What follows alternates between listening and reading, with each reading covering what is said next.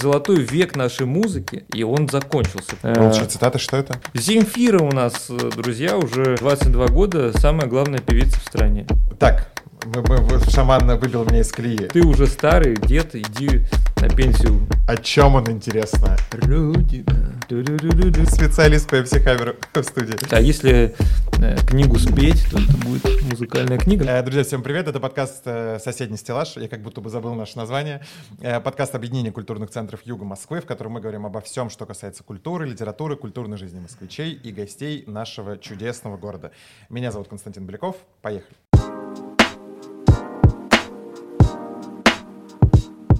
У нас всегда есть гость. Э, Я думаю, что все наши постоянные, э, огромное, ко- бесконечное количество зрителей нашего канала э, всегда это знают. Мы обычно представляем гостя. Я обычно говорю, мне редакторы пишут какой-то некий, значит, шапку про него. Представляю, гость подтверждает, опровергает, вдруг что-то наврали. Обычно на телевидении раньше было досье. Да, ну, вот да, типа досье. Мы, сейчас появилась за- закладка досье на, на экране. У нас в гостях сегодня Олег Кармунин, музыкальный критик. Прям кри- Да, музыка- ну просто музыкальный критик. Когда меня спрашивают, как вас назвать, я говорю, просто музыкальный критик. Я думаю, этого достаточно. Но мы пошли дальше. Блогер. Так, Да, есть такой? да, Ведущий YouTube канала «История русской попсы» да, и автор телеграм-канала «Русский шаффл». все правильно. Отлично. Наши редакторы никогда не ошибаются, наши редакторы молодцы. Э, Мы всегда задаем этот вопрос, э, такой это как жест гостеприимства, чтобы немножко расслабиться в рамках нашей беседы. Как ты до нас добрался? На велосипеде, Реально на велосипеде? да. А ты живешь где-то недалеко или... Нет, далеко. Так, сколько ты проехал на велосипеде? А, Я могу в Страве посмотреть, сейчас скажу. Мне правда было интересно всегда люди, которые... Есть ли люди, которые действительно в Москве добираются Ну, там из точки А в точку Вот Б? э, 15 километров, ну почти 16 э, за 35 минут. Друзья, это не интеграция московского, московского велопроката. это действительно правда. Человек добирается на велосипеде. Это ты какой-то ловишь кайф от этого или почему так? Нет, Или ну, я, я просто привык, уже много лет я это делаю. Ну, когда прям совсем жижа, когда в Москве невозможно передвигаться в силу того, что полно снега, я, естественно, на транспорте езжу. И это реклама московского транспорта. Вот. Сегодня А, выпуск интеграции. вот. а так, э, ну да, я привык. Я сначала просто э, гонял так по улицам, а потом уже на шоссе перешел и как-то спортом начал чуть-чуть заниматься. В общем, ну, я любитель этого. В общем, друзья, переходим на велосипеды, пока нет жижи. У нас э, перед тобой была Люба Терлецкая, э, на- наш теперь большой друг. Люба, тебе привет. Эм, которая тоже, да, является музыкальным блогером отчасти, э, да, ее весь контент построен на э, там некой э, условной ностальгии, которая сейчас много где возникает и идет. Но речь не про ностальгию, про другое немножко хочу поговорить. Э, Учитывая все, все события, э, которые происходят в мире и уход кучи лейблов с нашего рынка, на твой взгляд, нас вот эта вот там волна пиратства, которая была в 90-е, она ждет сейчас, или мы просто перестанем слушать зарубежную музыку и нам как бы там пе- перестроим свой культурный код? Э, Но мне кажется, мы уже давно перестали слушать современную музыку. В этом плане мы как бы готовы. То есть э, я это сравниваю с э, разными магазинами, там, где продаются российские сыры, которые стали появляться в последнее время, а раньше их не было. То есть еще 10 лет назад словосочетание «российский сыр», оно вызывало только смех. Вот, а сегодня как бы это объективная реальность. Я помню, как э, там в конце нулевых, в начале десятых годов все в основном слушали иностранную музыку. Ну, собственно, и, и раньше все, все это делали, но я прямо помню свое ощущение, потому что я уже сильно увлекался музыкой, я э, хотел ей э, как-то заниматься в роли критика, и я смотрел на русскую музыку, которая мне всегда была близка, и я не понимал, что происходит, потому что, ну вот э, реально, сейчас, сейчас у нас, э, при том, что кризис, при том, что все очень плохо, постоянно выходят новые релизы. Каждую пятницу они сыпятся на нас, и мы уже, э, ну, конечно, зажрались в этом плане. Вот. А д- 10, э, там, э, 15 лет назад, э, э, там, не знаю, был один альбом в год какой-то ключевой, вот важный, и все его слушали. Я помню в 2011 году, когда вышел альбом э, Дауншифтинг певца Муджуса, все с ним ходили, мне кажется, пару лет и говорили, что ну, там это новый Цой, э, это там прекрасная музыка, там, и э, воспевали Муджуса как огромное событие в нашей инди-музыке. Сегодня таких муджусов, таких альбомов выходит, там, не знаю, каждую пятницу. Вот. В этом плане у нас огромное количество э, новых музыки, Цоев, э, новых новых Цоев, ну кого угодно. Ладно, Цоев это сильно, все обычно пытаются сравнить с кем-то предыдущим. Ну у нас просто много новой музыки, и это важнее, чем новый Цой. Это важнее, чем э, какая-то одна великая фигура посреди пустоты. У нас именно вот такой вот слой нарощен, такой жирок, который уже дает нам возможность как-то дальше жить и строить планы по развитию нашей индустрии. Потому что когда есть базовый э, как бы вот вклад вот этих вот артистов, которые просто есть, они существуют, и они заполняют собой как бы весь эфир. То есть ты включаешь там рандомайзер у себя в телефоне, uh-huh. и тебе бесконечно предлагают новую и новую русскую музыку. Это уникально. Это уникальный случай, такого раньше не было. И, конечно, я э, только восхищаюсь этому. В этом плане мы готовы э, к, этому кризису, который наступил с э, уходом лейблов, потому что ушла там певица Бейонсе, да, uh-huh. Майкл Джексон пропал из Яндекса, потому что Sony его удалил, но зато нам предлагают там группу Буерак, например, и мы, мы всегда можем что-то послушать взамен. Но, на твой взгляд, при этом качество не страдает? То есть э, всегда же есть мнение такое довольно популярное, что там наш рынок и рынок зарубежной популярной музыки — это немножко разные вещи с точки зрения того качества э, денег, э, не знаю, объема, э, объема я имею в виду, там, каких-то идей, которые вкладываются в, в альбомы этих людей. Потому что, условно говоря, если сравнить большинство альбомов наших каких-то суперпопулярных певцов, там Полина Гагарина сейчас 25 ноября, мы выходим, по-моему, до этого, э, она анонсировала новый альбом. Вряд ли он будет так же сложен, с таким же количеством пасхалок, отсылок и прочего, как, например, последний альбом Бьонса, который, да, там весь он э, напичкан э, какими-то дополнительными смыслами. Это действительно там, э, как бы можно с уверенностью говорить, что это объект культуры с точки зрения многослойности его, что это не только, да, там музыкальное произведение, это такое, да, там произведение искусства, ну, там, популярного искусства, массовой культуры и так далее. В случае с Полиной Гагариной, да, там великолепный вокал, там все истории, но я не думаю, что ее альбом будет таким же там культовым, как любой альбом э, э многих западных э, там артистов типа Адель условный. Э, ну, искусство не обязательно должно быть многослойным, и, и это не означает, что оно там какое-то великое или особо выдающееся. Если в альбоме много отсылок, как бы, ну и что? Есть куча каких-то концептуальных маленьких э, даже рок-групп, которые выпускают э, очень надуманные альбомы, но при этом их никто не слушает. Вот. В искусстве все устроено по-другому. Есть там черный квадрат Малевича, который прост и сложен одновременно, и в этом его красота, и в этом вообще большой смысл. Мне кажется, и поп-музыка и не должна быть сложной, но если говорить про качество, да, конечно, качество иностранной музыки выше. И тут ну, как бы никто не будет с этим спорить, конечно. Но... На твой взгляд, это там отсутствие денег или просто наши пока не научились? Э, не, ну там просто это индустрия, которая родилась, э, не знаю, там 50, 60, 70 лет назад. Э, вот. И она не останавливалась никогда. Там не было никаких катаклизмов, там э, не происходило развала страны и передела собственности, там ничего не было, потому что вот у нас э, в определенный момент там с развалом Советского Союза просто э, все развалилось, все, что было, и началось что-то новое. Вот. И это новое постоянно сопровождалось какими-то кризисами. Естественно, в этой ситуации невозможно нормально существовать.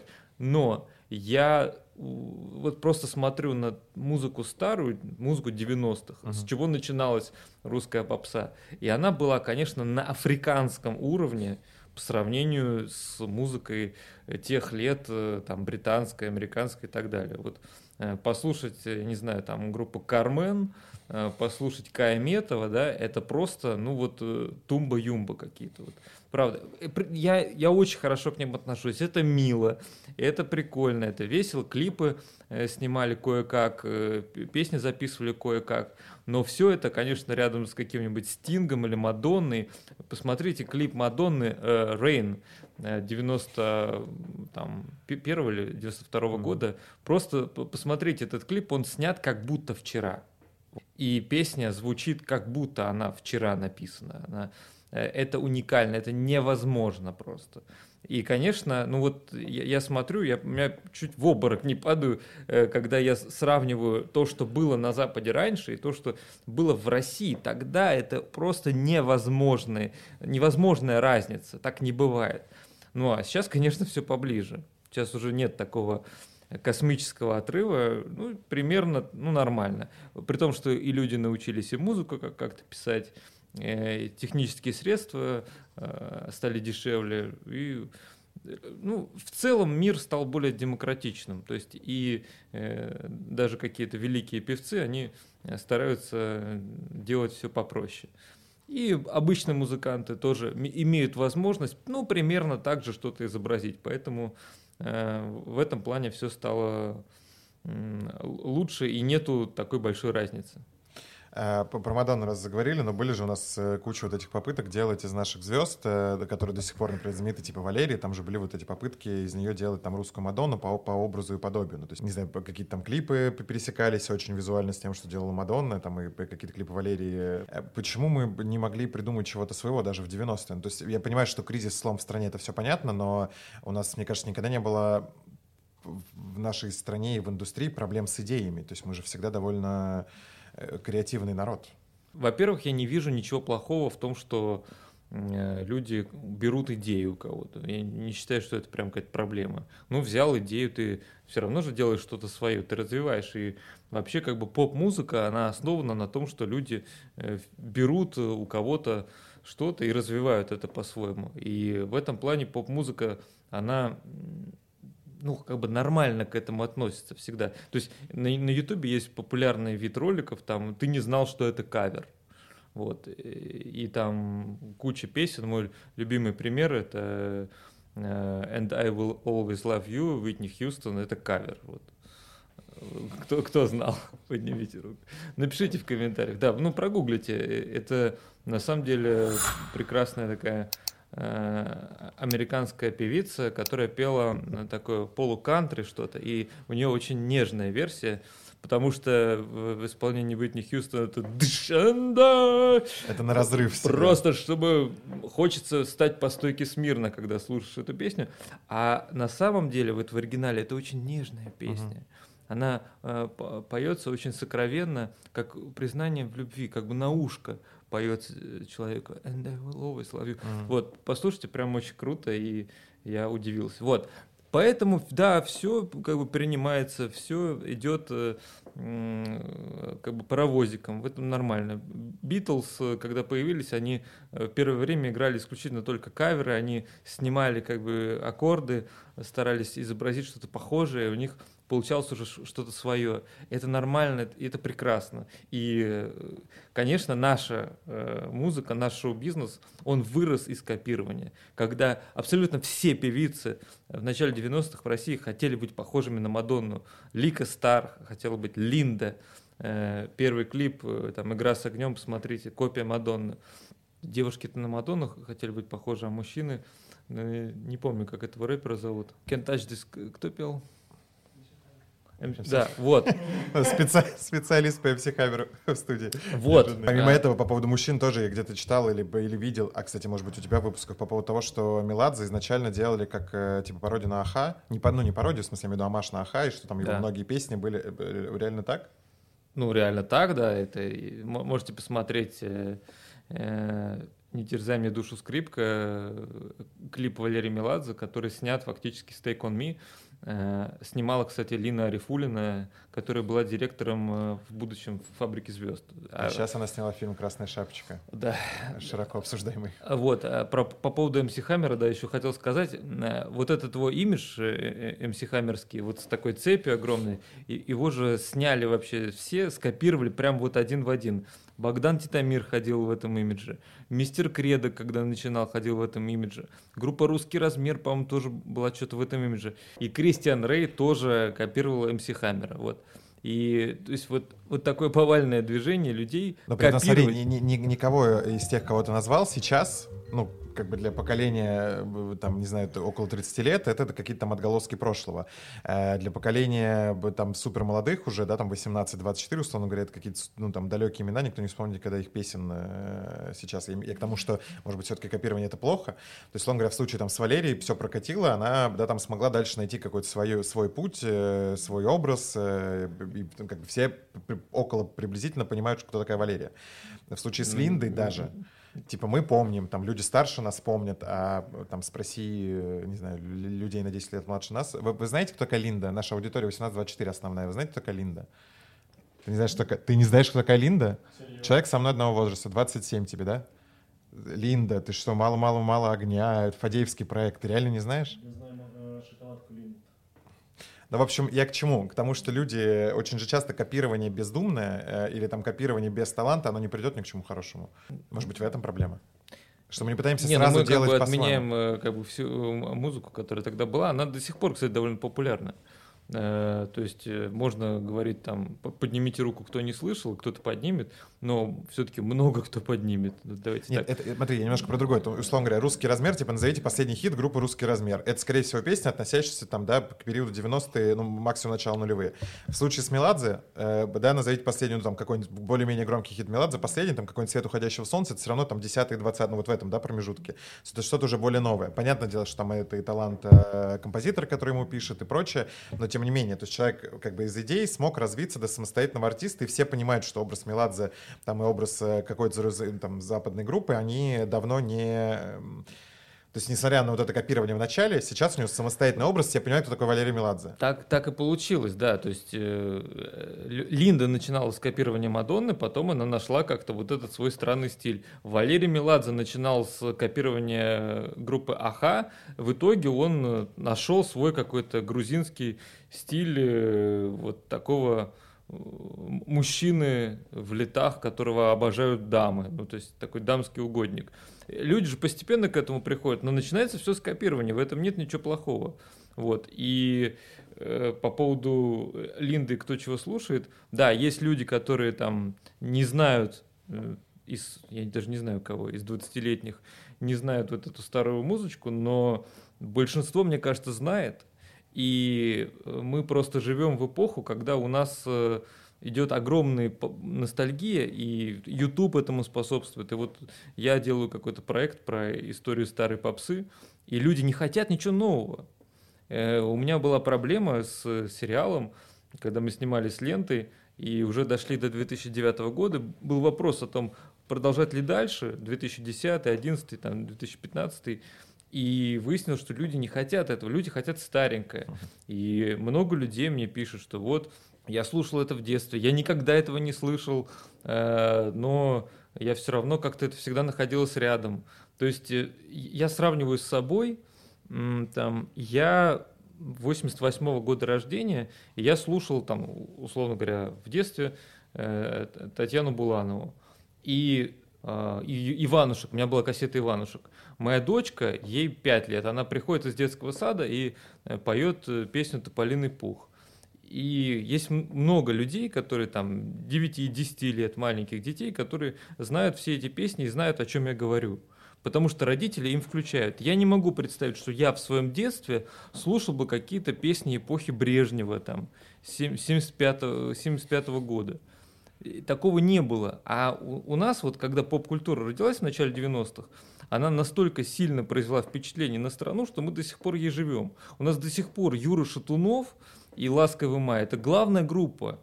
Э, Идолоподобная. Это уникально. То есть э, вот в Яндекс.Дзене э, пишу слово Юра Шатунов, там сразу типа 200 тысяч показов, там 70 тысяч дочитываний. Просто люди обожают все это дело. И телевидение этим пользуется, снимаются какие-то адские телепередачи про то, что, что происходит с «Ласковым маем». И реально людям все это дико интересно. У нас до сих пор кино, то есть э, Виктор Цой – это наша фигура, люди ходят на концерты группы кино без Цоя. И реально покупают билеты, хотя это просто, ну это невозможно. Но люди сами поют на этих концертах вместо Цоя, и им подыгрывают музыканты, за это платятся деньги. Мы живем, у нас культура, она родилась в 90-х, ее было очень много – все советское было откинуто назад, но родилось много нового. И мы вот этим до сих пор живем, мы этим до сих пор питаемся. И это такой золотой век нашей музыки, и он закончился, по-моему. То есть вот некий промежуток времени. Снач... Так хорошо, да, мы шли к пику, и он закончился. Грустно становится от этого. Ну, у меня такое ощущение, что да, сейчас что-то, может быть, новое появится, но судя по тому, что мы всегда обращаемся Э, с помощью разных там э, YouTube проектов э, внутри Лапенко там uh-huh. что еще вот именно вот к определенному периоду мы раньше сильно не идем нам не интересно что там было в 60-х там как Эдита Пьеха пела нам это не интересно. Клавдия Шульженко там. Нет. Нам интересно вот начиная с начала 90-х Кармен Татьяна Буланова Линда и, и далее до современного там какого-нибудь Моргенштерна. Вот это нам интересно ну, там, кому-то больше это, кому-то меньше вот это. Но в целом вот этот период – это золотой век музыки. Угу. До этого нет. Сейчас как-то тоже непонятно, что не появляется больших имен, скажем. Земфира у нас, э, друзья, уже 22 года самая главная певица в стране. Земфира. И это когда она пишет твит какой-нибудь или там пост то тут же журналисты звонят э, мне и говорят, Земфира написала там то-то, что вы на это скажете? Или Земфира выпускает четыре песни. Просто вся страна лежит в истерике, все хотят это обсудить и написать, что э, плохо, раньше было лучше. Земфира, вот... Э, Мне кажется, что бы Земфира не выпускала, всегда говорят, плохо, раньше было лучше. Да, пела При этом выпускает новый, говорит, а помните прошлый альбом, который вышел там год назад, вот он был точно лучше, чем, чем этот, что ж такое. Да, вот эта ностальгия, про которую все говорят, про нее много где говорят, мы с Любой очень много про это говорили, но тем не менее, если сейчас открыть топ-чарты, да, там любого стриминга, ты там видишь, мы, мы даже выписывали себе, правильно же, говорю, что что мы выписывали, да. Э, там группа Go, Артур, первый раз слышу. Иностранец — это, видимо, кавер на Меладзе, судя по всему. Ваня Дмитриенко, 31 весна — это кавер на Диану Арбенину, судя, да, тоже по всему. Э, Антон Токарев, седьмой лепесток, Надар Ревия, аэропорты и прочее. Э, и они супер популярны. Понятное дело, что они популярны, да, там из-за того, что ностальги, там, ностальгия до сих пор есть, и она, мне кажется, будет набирать только обороты сейчас. Но, тем не менее, почему э, так редко стали взлетать какие-то самостоятельные продукты новые. То есть даже давно, давно не появляется каких-то супер громких новых имен на, на рынке. Шаман. Вы что, друзья мои? Ты правда считаешь, что шаман это реально громкое имя? Ладно, не, не, не громкое это, имя. Это громкое имя, а что нет? Видишь ли ты в этом некую культурную ценность того, что он делает? Я вижу культурную ценность во всем, что популярно. Я пытаюсь разобраться, почему это популярно, что... На твой взгляд, почему это популярно? А, ну, потому что это отзывается у многих людей, то, что, то, что он поет. А, например, мне певца шамана показала моя мама. Хотя, в принципе, она не то чтобы сильно там следит за новинками музыки. Я, у меня это не попало в мой радар. Потому что я там подписан на какие-то свои, может быть, инди-штуки или что-то такое. И она мне присылает там летом или когда-то весной, типа, вот Олег, появился новый певец, шаман. Я думаю, что там это все? А пишет, у него там миллионы там на Ютубе. Думаю, какие миллионы? Почему я об этом не знаю? Она говорит, вот ты ж критик там, тебе, наверное, будет интересно. Я захожу, там реально какие-то миллионы, и люди пишут, спасибо, спасибо, я а, обожаю тебя, там, шаман. Вот. А я такие примеры очень люблю, потому что я люблю, когда появляется какой-то народный герой, а его еще никто не раскусил, никто не знает вообще, что это такое. Mm. Так э, появился Тима Белорусских, там тоже много лет назад, «Мокрые кроссы», там завирусился его трек, и никто не, о нем не написал, не знал вообще, что это такое. Как это? А у нас есть там четкое дление, о чем пишут журналисты, что принято считать клевым, э, вот, э, типа какие-то клевые альбомы, там, Noise MC там выпустил альбом, и его принято любить и слушать. А есть какие-то прям мега-суперзвезды, у которых там миллионы реально а, просмотров, прослушиваний э, на Ютубе и каких-то сервисах, но об этом никто не говорит. Это люди молча слушают миллионами, но это не обсуждается в, среди людей, которые обсуждают, которые uh-huh. разговаривают на подкастах, эфирах и так далее. Вот. С шаманом также получилось. Он э, стал все, всенародно любим, как многие-многие э, до него, э, такие на- народные герои. Может быть, это кому-то не нравится, может быть, э, кто-то считает, что это музыка плохого вкуса, но мне вот все интересно, что является вот такой народной музыкой. Попса это вообще э, по большей части народная музыка. Что, «Ласковый май» вы считаете сильно лучше, чем «Шаман»? Я тут сомневаюсь. Так, мы, мы- шаман выбил меня из колеи. Э, значит, про шамана все понятно. Э, тем не менее, про да, там большие имена э, и большие величины прямо сейчас. Ты называл там в своих постах и там в, разных выступлениях, например, Мияги Эншпиля, да, как там одного из самых популярных сейчас Да, проектов, тоже хороший пример, о чем никто не говорит и не кричит. Типа, ребята, Мияги Эншпиль вообще самые великие российские музыканты по прослушиваниям прямо сейчас. Никто об этом сильно не говорит. Вот Земфира, она, понимаете, в топе всегда. Ну хорошо, но ты э, можешь сопоставить э, там опять же культурную значимость Земфиры и Мияги и Эншпиля, например? На твой взгляд, это сопоставимые величины или это вопрос э, аудиторного Я интереса? думаю, что у Мияги Эншпиля побольше сейчас уже. Аудитории, э, Культурного вклада. культурного вклада. Э, кроме Мияги и Эншпиля, на твой взгляд, топ-5 самых... э, Не, давай не- э, без топов, но вот реально я про культурный вклад я так считаю, потому что Земфира, она внесла большой культурный вклад 20 лет назад. Мияги и Эншпиль э, появились сам- сравнительно недавно, и я не знаю, как ты, но я э, вижу сотни тысяч э, каких-то пацанских пабликов, где, значит, э, под э, такую кочевую музыку, которая называется э, в наших широтах кальян рэп, Кальянный рэп, да. Значит, э, какие-то пафосные парни вот в таких капюшонах э, ходят со стволами и круто себя ведут. И это пацанская эстетика, которая потом уже переродилась в такое явление, как волчьи цитаты. Над этим стали смеяться, это как бы забавно и смешно. Волчьи цитаты, что это? А волчьи цитаты это Типа, как кто жизнь познал, тут не спешит, вот эта вся история? да, да, да, да. Тут- то есть это на- начали как бы уже над этим стебаться, настолько это стало массово, что над этим уже стебутся. Но вся эта эстетика каких-то дорогих автомобилей, э, какой-то суровой, но в то же время романтичной пацанской музыки, все это абсолютно дико популярно, и это ну какое-то вот э, новое культурное явление, такого не было.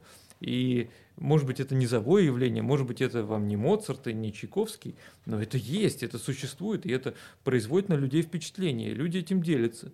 Э, У меня в комментариях э, в телеграм-канале приходил человек, там, э, типа, вот под каждым постом он ставил ссылку на свой телеграм-канал, где выкладывал крутую музыку с его точки зрения, там были Мияги Эншпиль, и как, значит, кто-то красиво идет к машине в обнимку с девушкой и пистолетом. Вот. Э, Ну, это, это существует, да, это такая культура. По поводу Мияги и Эншпиля в продолжении темы, э, да, вот этот образ жизни, который они позиционируют, продвигают, э, не то что продвигают, а который возникает да, при, при прослушивании их песен. Э, На твой, на твой взгляд, эта песня диктует подобный образ жизни? Или из-за того, что этот образ жизни популярен, либо там, не знаю, желаем э, большим количеством людей, поэтому возникают такие песни, которые там становятся саундтреком этого образа жизни условно? Не знаю, мне кажется, музыканты пытаются что-то уловить э, в, в чаяниях народа. А народ это подхватывает, и дальше музыканты уже смотрят, как народ это воспринимает, потому что э, последний клип Мияги и Эншпиля, он как будто снят по канонам вот этих вот э, пацанских тиктоков. Вот. Э, Мне кажется, все это взаимодополняется. То есть э, музыканты не снимают что-то новое, не идут, э, я не знаю, в лес и не снимают деревья. Или как э, Рената Литвинова, Земфире не снимают странные клипы. А они именно э, пытаются взаимодействовать со своей аудиторией. В этом плане это нормально. Вот. И я, я не могу от этого отстать. И э, шаман, когда появился, он сначала стал популярен, потом его уже подхватили какие-то государевы люди, но я скорее это рассматриваю так. Когда появился Моргенштерн, с ним все делали каверы. Все бывшие звезды, какой-нибудь там LG, Тимати, все пытались к, не- к нему присоседиться, и э, какие-то вот люди из старой гвардии пытались себя обновить. То же самое и певец-шаман. Он молодой, он появился, он объективно как-то популярен. И старые люди, э, типа Матвиенко, продюсеры и, э, группа Любе, Расторгуева и всех вот этих вот людей, которые пели э, 30 лет назад. Комбат Батяня.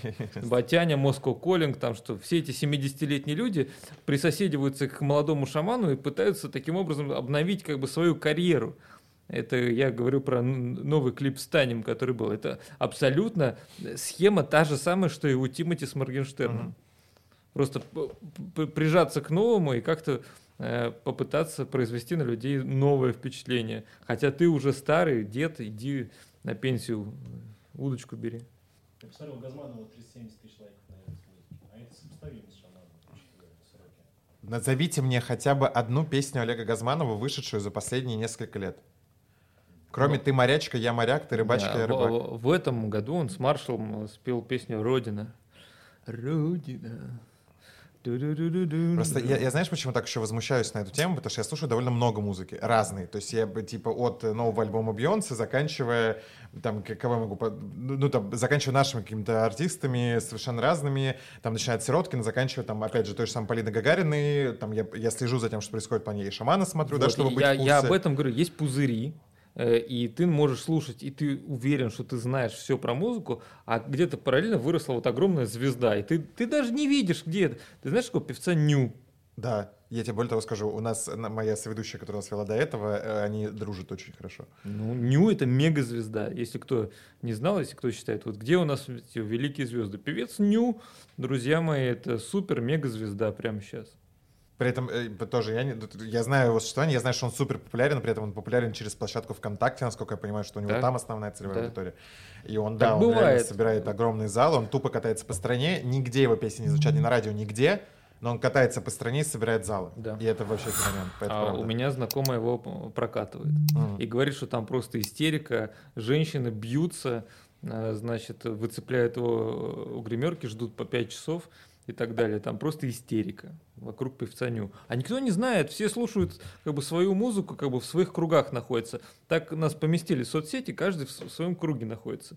А то, что я не хочу знать, я от этого отписываюсь, там дизлайкаю, угу. удаляю из друзей, там все. И у каждого свой круг. В общем, ты призываешь к, э, к, к тому, чтобы все признавали э, другие культурные явления? Я не, э, нет, я, я просто сам хочу так вести свою какую-то вот информационную э, программу, так что, а посмотрите, оказывается, есть вот это. А люди очень всегда возмущаются, как это вот это есть? Этого нет, это накрутка там, и это что-то непонятно что. Нет, это есть. Возвращаясь к Мияги Эншпилю, э, кроме них, на твой взгляд, кто сейчас э, сопоставимые э, величины? И в плане культурного вклада, и в плане, не знаю, может быть, какой-то новизны, которую вносит в рынок. Ну, сейчас вообще трудно говорить про какую-то новизну, потому что все какое-то не очень стало. Э, были большие как бы, планы у музыкальной индустрии на этот год, я так понимаю, и все они были разрушены. И осталось то, что осталось. Да, это, это большая проблема сейчас. Нет новых имен. Я это сразу понял. С 24 февраля, когда это все началось, я понял, что Э, у нас не будет новых имен. Ну вот э, появилось там один-два там каких-то случайных людей, опять же, вот э, из народа, и народ их как-то начал слушать. Но так, чтобы у нас появился новый клевый рэпер, и у нас снимались какие-то очень дорогие клипы, Э, и появляется какая-то вот именно индустриальная жизнь музыкальной индустрии, потому что что такое музыкальная индустрия? Это огромные туры, концерты, это билборды, э, висящие там на главных зданиях нашего города. Всего этого нету. Вот. И поэтому, как бы, если вы обращаете внимание, что да, есть как некий фон музыкальный, да, что-то звучит. В принципе, слушать есть что. Но вот таких больших событий, за которыми идут, типа новый альбом, кого-то там и в поддержку альбома тур, э, или но, новый рэпер и Дудь берет интервью у нового, у нового рэпера. Такое же было раньше, этого нет сейчас, э, потому что новых рэперов нет. А как они раньше появлялись? Э, ну, как правило, в них вкладывали деньги лейблы. Э, они появлялись при помощи некого финансирования, потому что э, музыкальный проект, он появляется таким образом. Я помню эти прекрасные времена, типа 18 там 19 год, э, самые жирные времена музыкальной индустрии в России и рэперов, которым просто раздавали деньги э, пачками, просто вот котлетами. Вот они приходили и говорили «йоу» там или что «эшкеря», и им говорят, все, чувак, вот у, те- т- у тебя даже татуировка на лице э, тоже сделана. Вот, 10 из 10. вот тебе вот такая котлета денег, просто забери, э, запиши альбом, ну, из пяти треков, там, можешь там приходить через полгода. Вот, пиши альбом, мы тебя не трогаем. Вот так э, поступали с людьми, и это было невероятно, правда. Вот. э, А это кстати, мейджоры делали, там, наша большая троица, которая сейчас ушла как раз. А сейчас все, конечно, стало поскромнее. Вот. А Поэтому все это и было э, большое, шикарное, и музыкальная индустрия, конечно, бурлила. И это были великие годы, которые можно вспоминать. Верните мне мой 2017. Да. Друзья Или мои. хотя бы 19 Это тоже хороший был год. Да. Вот. А сейчас уже нет, конечно. Ну, об- по объективным причинам.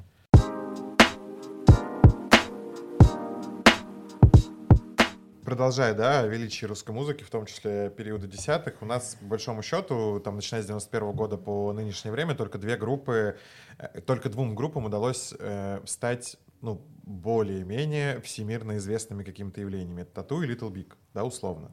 Каких-то других примеров, прям глобальных таких, что были сравнимы, ну, там, группа Viagra и Серебро в свое время собирали азиатский рынок, пытались, там какие-то попытки были, и как будто бы они были удачными. Э, нам это не нужно. Ну, или просто, ну, iSpeak, давайте так, iSpeak имеет какие-то ощутимые прослушивания в Spotify, э, если вы обратите внимание. То есть они прям, мне кажется, даже на уровне с Little Big. Не, не задумывался никогда об этом. Ну, Я помню. Ну, там просто проблема в том, что нужно вспоминать эти имена и смотреть, проверять всегда. Поэтому я не, не то чтобы специально занимался этой темой, но я просто помню, что вот у них, например, много. Вот эти вечные сравнения с тем, что там, а вот, там, тату удалось, да, и они вот были популярны на Западе, у нас вот это вот постоянное желание, э, там, если кино, то сниматься в Голливуде, если там э, музыка, то получить Грэмми. Э, почему так происходит? Почему мы все хотим где-то там что-то получать, если как бы есть наш рынок, и, и мне кажется... Ну, уже не хотим. Это раньше было. Это наследие советского времени.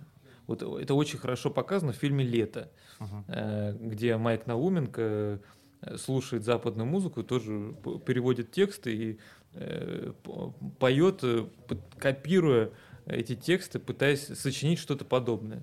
То есть, э, собственно, ну, весь русский рок, он как бы и вышел, и Цой нами упомянутый сегодня, он тоже, тоже не просто так появился, потому что он слушал какую-то музыку новой волны, э, которая тогда появилась, постпанк, и пытался его повторить. Вот. И это поколение людей, которое воспитано на культе западного. Потому что это мы сейчас вспоминаем Советский Союз, ну, в широком смысле, говорят, что вот в Советском Союзе солнце светило ярче. Но когда люди жили в Советском Союзе, они считали, что в Советском Союзе ужасно, а все на Западе, весь мир. И, конечно, вот э, разрушение Берлинской стены и э, крушение Советского Союза, оно э, действительно произвело на людей впечатление. Теперь стало можно, и теперь открыто мы будем м, как бы ко- копировать все, западное стараться. Вот. И это был огромный культ. И он выветрился где-то, не знаю, там, э, через лет 15-20 только. Ну Вот, по- потому что даже Земфира и э, ей, по-моему, там то ли сводили альбом э, в Англии э, Б- Бурлаков. Э, Мумитроль, когда раскручивал, там тоже же пе- первое, что э, морская альбом, он записывался в Лондоне, потому что записываться в Лондоне это круто. Это считается великим достижением в 90-е. Хотя там альбом «Босоногий мальчик» Леонида Агутина, он записан в Твери. И вот вы послушайте альбом «Морская», Мумитроля и «Босоногий мальчик» и сравните звук. Вот вам как? Вы, вы слышите Лондон э, в, в песне «Владивосток 2000» или нет? Или нет? Вот мне кажется, это ну такой карго-культ, действительно э, беднейшая, униженная, какая-то полуафриканская в плане какой-то вот культуры смотрения на белого западного человека страна, она реально так жила, что вот там действительно какие-то люди живут. Ну и так, наверное, отчасти и было, да, потому что у нас там были осколки, все было разрушено, а там действительно была и индустрия, и все остальное. Вот, но постепенно это выветрилось, и постепенно мы стали сами что-то из себя представлять, как-то производить. И так должно быть, это, это нормально. То есть мы должны и, продукты свои производить, и в магазинах продавать, э, и музыку свою делать. И, и, ну, то есть это нормально там э, смотреть как бы равноправно на эти примеры. Но желать прославиться на, на Западе больше не нужно, потому что у нас 140 э, миллионов человек э, больше в стране. И это население готово платить деньги за музыку. А что вам? Зачем вам куда-то ехать дальше? Я помню, что было же большое поветрие вот когда Советский Союз развалился, не только рокеры пытались уехать на Запад, не только Борис Гребенщиков и Жанна Агузарова, а вообще многие поп-певцы, включая Валерию, да, упомянутую тоже сегодня, а ее же первый альбом был англоязычный, Тайга Симфони назывался, и Шульгин э, позиционировал Валерию как э, всемирную певицу вот из России, и там что-то на обложке альбома тоже было что-то в русском стиле. И вот сейчас весь мир, поскольку вот Советский Союз развалился, всем дико интересна эта тема, Wind of Change, uh-huh. Scorpions, да, Ветер перемен, и все хотят, значит, вот руссо, что-то такое. И, естественно, многие пытались в этом жанре выступать, многие попевцы, то есть Э, железный занавес упал, и многие считали, что это э, для них шанс э, уехать отсюда поскорее и, наконец, занять какое-то вакантное место за границей. Довольно быстро всем стало понятно, когда Жанна Агузарова пела в каком-то ресторане, и наши поп-деятели, то есть альбом Валерий провалился там и так далее, и все наши поп-деятели поняли, что надо возвращаться. И все вернулись и намотали себе на ус, что там сильно никого не ждут. И только если можно прославиться, только случайно, с помощью провокации, которую сделал Шаповалов с группой Тату, абсолютно беспощадная провокация, которая работает только один раз. Ты вот один раз увидел этот клип, такой, о, ничего себе, прикольно. Ну и все, дальше у тебя второй клип уже не, не сильно впечатлит, потому что это все фейк, все ерунда такая одноразовая шок-история. Ну, хорошо. А что дальше? А дальше Но там музыкальная подоплека была у Тату все равно, то есть их песни слушаются до сих пор, и ну, они довольно музыкальные. И, и то, как их писали. Не, ну много какие песни музыкальные. Это же не повод всем миром слушать. Э, всех же впечатлила именно э, провокационная составляющая группы Тату. А песен-то хороших много написано в мире. И вот тату. Тату любовь вообще. Э, пес, песни детства. Отличная музыка была. Когда-то тогда. Э, ты называл э, в одном из своих постов Клаву Коку последовательница группы «Руки вверх». Я к чему? Почему вспомнил Клаву Коку и про музыку, и западную систему и так далее? Как будто бы есть впечатление, что нас, наша музыка и наша музыкальная индустрия, популярной музыки, не отличается какой-то особой, ну не музыкальности, музыкальности с точки зрения вложенных туда сил и таланта. Ну, то есть, грубо говоря, песни «Руки вверх» довольно простые. Да, это же они написаны по одной кальке, условно говоря, написаны, идут, нравятся людям, и все вперед. Э, Клава Кока, по большому счету, действует по тому же принципу, что да, это определенные как бы темы, которые она поднимает, четкое попадание в аудиторию, то есть это очень-очень коммерческий продукт почему такие треки и песни взлетают больше. Я понимаю, что они как бы соответствуют э, запросу большей аудитории, но опять же, сравнивая там с западным рынком, э, вряд ли Уитни Хьюстон можно назвать супер э, там коммерческим проектом каким-то. Ее песни э, да, баллада о любви и так далее, там, баллада, не, там не только баллада о любви, понятное дело, но они вряд ли, там, окей, даже не Уитни Хьюстон, Мадонна, который не боялся экспериментировать вообще, то она блондинка, то она на кресте там что-то делает, то она черными волосами, собаками по пустыне бегает, Фроузен поет, ну, то есть она абсолютно разная везде всегда, и она никогда не, как бы, не пыталась соответствовать аудиторному запросу, она скорее его диктовала, а у нас наоборот немножко происходит. То есть мы Клаву Коку сравниваем с Мадонной, я бы так не стал, конечно, но то есть есть э, некий радиоэфир, и там играет руки вверх. И это нормально, я бы не стал это принижать, потому что э, во времена Мадонны э, играл какой-нибудь Евроденс, э, там, да, группа 24-7, там, э, а, Slave to the music, там, и чё, как бы, ну, давайте сравнивать Клава Коку с Клавой Кокой своего времени, как бы, ну, нормально, по-моему, да, э, потому что всегда есть какой-то фон, который играет э, где-то позади, или играет в такси, когда ты садишься, это ничего в этом страшного нет, и вообще я считаю, что нет проблемы в простоте, то есть ты говоришь, вот, типа, простая музыка, как будто что-то плохое, ну, то есть э, я вообще считаю, что простота – это очень э, сложная вещь, потому что, э, конечно, ну ты попробуй написать простое. Сложное любой может наворотить. Каждый студент, филолог может тебе наворотить такую сложноту, что ты скажешь, да, вот это да. Я Почему вы тоже сегодня говорил про какие-то концептуальные альбомы? Мне шлют инди-группы разные свои концептуальные альбомы, сложно написанные, сложно сочиненные слова с, значит, с какими-то текстами на 15 э, э, абзацев. Вот, какие-нибудь баллады или арт-рок оперы. Вот тоже какие-то неизвестные музыканты любят такое сочинять. А ты попробуй напиши поп-песню такую, чтобы она зацепила ухо э, огромного количества людей.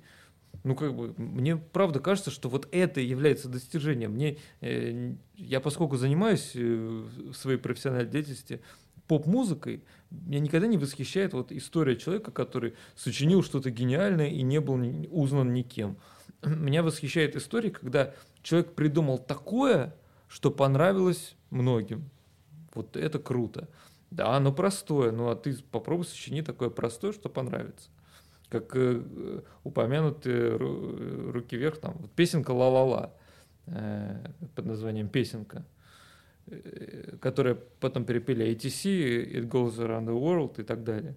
Э, попробуй сочини такой мотивчик, который у тебя выкупят э, как раз немецкие продюсеры, скажут, вот хороший мотивчик, на, на его основе можно накрутить песни. И этот мотивчик, он становится всемирным уже. И как Crazy Frog. Отвратительная история, отвратительная музыка, но это, это работает. А вот, кстати, про преемственность. Crazy Frog же появился из э, какой-то видеоигры, и, и вообще это был типа детский звук мопеда там, нажимаешь кнопку,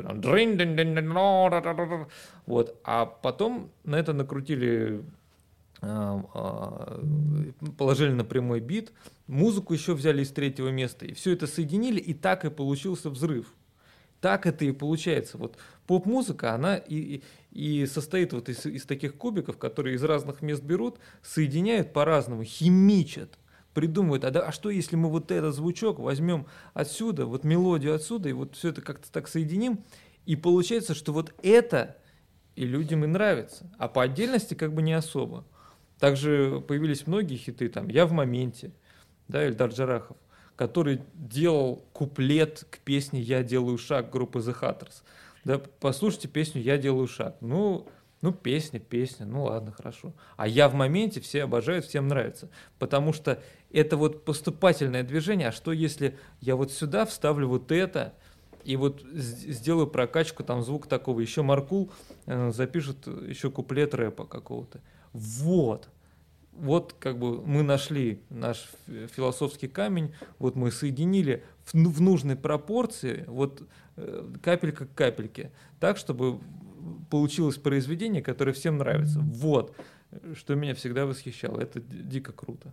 Я смотри, я ни в коем случае не против, э, не говорю, там, не принижая руки вверх или какую-то простую музыку, я наоборот я считаю, что гениальность в простоте. Мне просто интересно понять, как э, эта механика работает. Я, я по образованию учитель русского языка и литературы, у меня всегда, знаешь, какой вопрос был внутренний спор с собой. Я прекрасно понимаю, что там условная Клава Кока, там тот же самый Джерахов и так далее, это то, что супер попадает в аудиторию, их все запомнят, скорее всего, чем шире э, песня освечивалась. Да, у нее сейчас срок жизни супер, намного короче, чем был там 10 лет назад, 20 лет назад, э, но при этом она останется там и лет через 15 мы будем вспоминать и думать, вот как было, как мы были все в моменте. Но мы берем там, не знаю, историю русской литературы, потому что все равно популярная музыка, она как бы соотносимы, там, не знаю, с поэзией, грубо говоря, да, и с точки зрения смыслов, текстов и популярности того или иного. Просто тогда не было там технических возможностей, чтобы музыка была так широко популярна и известна. Огромное количество литераторов, писателей и, и так далее, довольно большой процент, становятся известными и великими после уже своей смерти. Чаще всего какой-то супер трагической судьбы жизни и прочее, прочее. То есть, понятное дело, там есть явления типа Пушкина, которые и современники признавали, но есть довольно много имен, которые нами сейчас считаются великой классикой, да, там, или э, какими-то великими именами своего периода времени, но непризнаваемыми классиками классиками, они не были так широко известны и прочее. Э, и складывается из этого всего внутренний спор с тем, что там, условно говоря, если мы через 20 лет будем считать, что Клава Кокос э, там это признак нынешнего времени поколения, э, не будет ли такого, знаешь, типа диссонанса о, не знаю, ценности этого поколения, потому что это все очень просто, и, и с каждым разом все проще и проще. С точки зрения музык, технологий, э, технологий раскрутки, я имею в виду, то есть оно, там может быть супер накручена аранжировка, но при этом в песне там две ноты, повторяющиеся э, друг за другом. Я вот про это. И поэтому э, ты понимаешь, да, что они работают на аудитории наоборот, они, да, как бы индустрию раскачивают этим, потому что все больше людей вовлеченных в это все, соответственно, повышается качество. Но при этом вот эта вот, я говорю, простота, она как будто бы на, нас же потом будет характеризовать э, не, не с очень хорошей стороны. А я считаю, что это демократизация, и, и это и есть, и есть настоящий гуманизм. Потому что если мы посмотрим на то, что было там сто лет назад, в начале 20 века, то мы увидим такую картину, что есть, скажем, официальная музыка, и это классическая музыка, то, что называется академической, да, ее играют там в филармониях, концертных залах, да, и а ее записывают, ее знают, ее издают на первых э, вот, грамм-пластинках, которые тогда были, но ее слушает реально 1% населения. 99% а либо не слушают ничего, либо там, может быть, какая-то часть э, ходит на какие-то городские рынки, и там играют какую-то э, бродячие музыканты какую-то музыку какого-то пошлого содержания. Но эта музыка не записывается, ее никто не знает. Как мой любимый пример, вот певец Михаил Савояров, который в Петрограде в 1910-е годы пел, был очень популярен среди населения, но поскольку это был низовой жанр, это такой был чуть ли не матерный певец, э, хотя он произвел на людей тогда огромное впечатление, в том числе на Блока, который э, написал поэму «12», слушая Савоярова, и э, просил потом читать ее так, как будто это блатная песня. Вот. И Савояров, он был невероятно популярен, но нет ни одной записи Михаила Савоярова. Мы не можем услышать его голос, потому что записывался голос только, значит, благородных, общепризнанных э, каких-то певцов, которые пели высокоблагородные, сложные, там, умные песни. А низовая культура и вообще принятие низовой культуры появилось во время принятия человека, э, который находится в низах. Потому что мы, когда ходим по каким-то дворцам, да, в, в разных странах мира. Ну, можно начать с Петербурга, да, и каким-то э, доходным домам, где э, перила вот такой толщины и ковры, мы понимаем, что так э, жил там 1% населения, и революция случилась не просто так. И революции во всех странах случились не просто так. И то, что мы имеем какой-то вот базовый э, уровень жизни, это случилось в том числе благодаря вот этим социальным изменениям. И то, что музыка упрощается и становится ближе к людям, это говорит о том, что вообще в принципе общество меняется таким образом, что э, людям становится проще жить. И весь 20 век музыка упрощалась. И после войны э, случились вот эти вот э, глобальные изменения, когда музыка стала индустрией, и люди стали слушать ее повсеместно, покупать пластинки, диски, и э, музыка стала еще проще и еще сильнее упрощалась. И сегодня она вообще, можно считать, что два притопа, три прихлопа, и это какой-нибудь рэп, где вообще не нужно уметь петь. Но это и есть настоящий гуманизм, который дает шанс самому бедному человеку э, каким-то образом прозвучать. А сто лет назад такого шанса не было ни у кого, потому что музыка это только для тех, кто имеет образование и кто родился в правильной семье. в, добавление к, этой мысли, я, во-первых, абсолютно согласен, во-вторых, у меня там с родителями бывает часто спор, там, ну, или какие-то, знаешь, семейные застолья, что вот, что вы сейчас слушаете, это все такая тупость и так далее. Я как раз, да, там, к теме того, что прелесть же сейчас э, того, что ты можешь слушать абсолютно все, что ты хочешь. Если тебя не устраивает условная Клава Кок, хотя к ней никаких вопросов у меня нету, ты можешь послушать там какую-то там, не знаю, перезаписанную классику, да, какой-то альбомы классической музыки выходят постоянно. Э, Грэмми до сих пор вручается и в джазе, и во- вон, да, б- та же самая Леди Гага записывает прекрасный джазовый альбом, который э, расходится по ее же аудитории, и огромное количество аудитории узнает о том, что джаз вообще-то это круто, да, там есть какие-то джазовые стандарты, вот эту вот всю историю, люди начинают в этом там разбираться, копаться и прочее. Э, И прелесть, да, я как бы такой завершаю эту мысль, что прелесть как раз вся в том, что у тебя есть выбор всегда, что, что тебе слушать, хочется слушать шамана, хочется слушать, не знаю, Леди Гагу Тони Беннетом, э, кого хочешь, того и слушай. Это большой плюс нашего э, времени и как раз открытости информационной в пространство. Все у тебя в телефоне. По поводу как раз кого слушать, популярности и прочее, чтобы завершить эту тему, у ВЦИОМа был опрос, буквально вот на днях он вышел, я не знаю, видел, не видел его, по поводу самого популярного певца и певицы за 2022 год.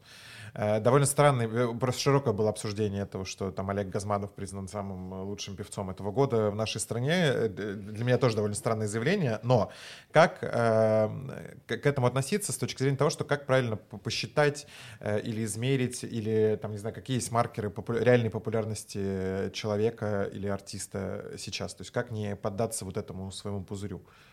А, ну, во-первых, э, не нужно верить в ЦИОМу, потому что мы примерно знаем, как проводятся эти о- опросы. Это, например, среди тысячи человек, скорее всего, проведено, э, а может и меньше. Вот. э, Люди из ВЦИОМа звонят по своей базе, а, там берет трубку какая-то старушка, и у них спрашивают, кто у вас любимый певец? И старушка, то есть это не список, Потому что если был бы список, это как раз вот как э, про- проводятся политические голосования. Либо список, либо вспомни. Вот. А вспоминает э, человек всегда какое-то самое банальное имя.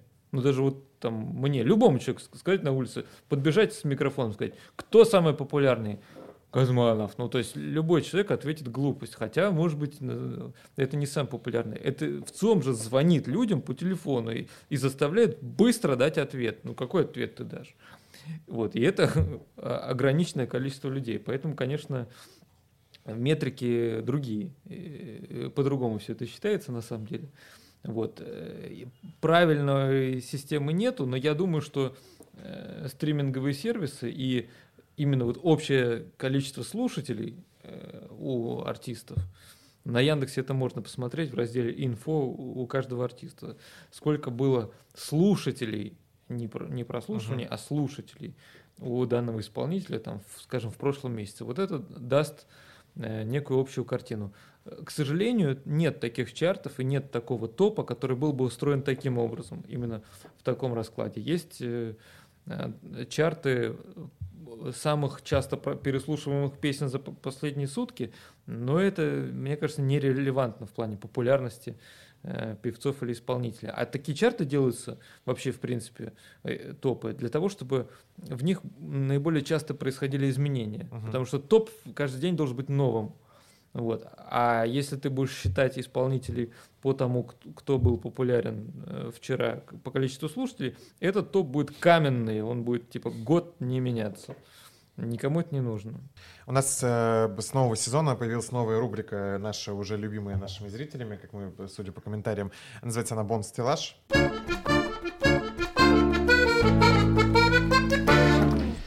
Мы всегда просим наших гостей, э, мы их обычно не предупреждаем, если они не смотрели выпуск бы, из этого сезона, какие книги бы ты посоветовал нашим зрителям. При этом это могут быть, не знаю, там, э, то, что ты читаешь прямо сейчас.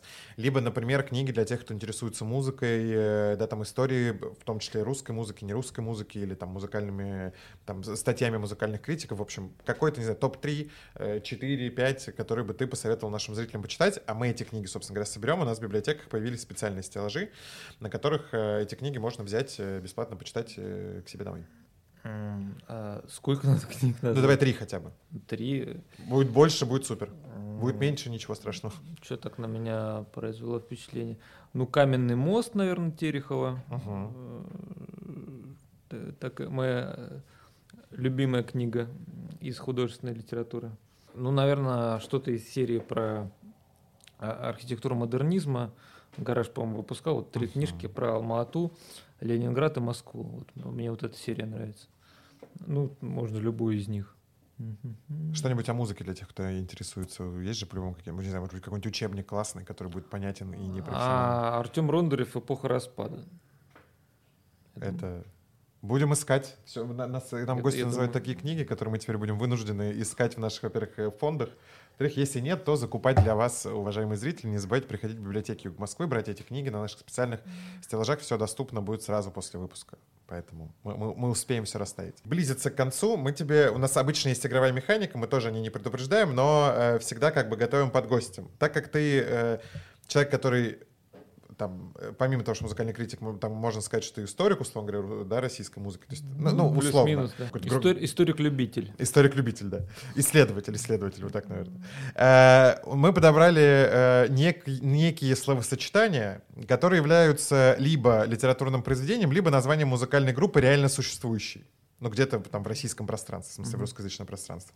Хотим э, попробовать тебе, я буду произносить какое-то название, и тебе нужно попытаться угадать, что это литературное произведение или реально существует такая группа. Может быть, вообще игра сейчас не будет иметь смысл, ты все, все названия, которые у нас есть, э, э, разгадаешь с легкостью, потому что обо всех этих группах знаешь, например. Давай.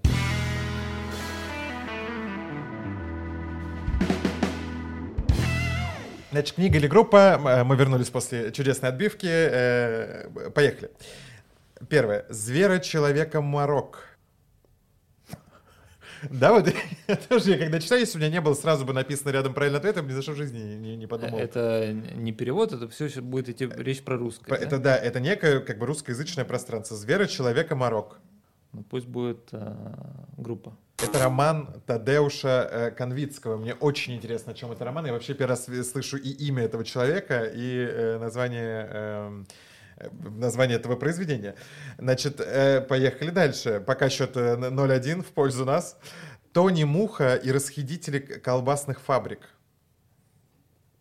Книга. Это группа из Москвы. Не, ну вообще на самом деле э, игровая механика интересна, но как мы понимаем, могут быть любые названия у всего, как бы. По сути, В, да. в этом плане разницы нет. То есть это на так названа музыка или книга. А может быть, а если э, книгу спеть, то это будет музыкальная книга. Ну ладно, окей. Мне кажется, после того, как появилась, стала популярна группа «Самое большое простое число», и вот это вот количество слов, которые у них в названии группы, там дальше все себя перестали ограничивать. Такие, так если они выстрелили, то дальше можно ехать. А мне больше нра- нравился жанр э, Vaporwave там, или Witch House, где название типа «Три треугольника», там Мгм. такое. Вот это было интересно. Симуляция беременных хоббитов. А, группа, например. Группа из Санкт-Петербурга. Пока один-два идем.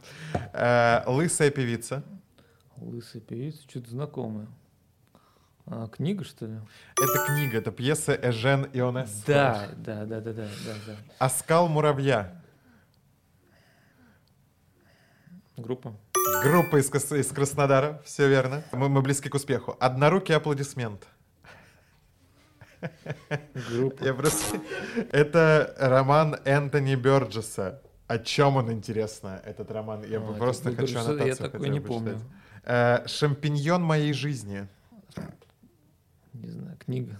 Да, это сборник рассказов о Сара Эпеле. Я не знаю, правильно ли ударение прочитал. Тоже о чем это? Элегантность ежика. Книга. Это да, это роман Мюриель Барбери. А, Видишь, по- все, ты, ты помню, профессионально помню. разбираешься. Помню такое. Два осталось у нас. Абонент доступен.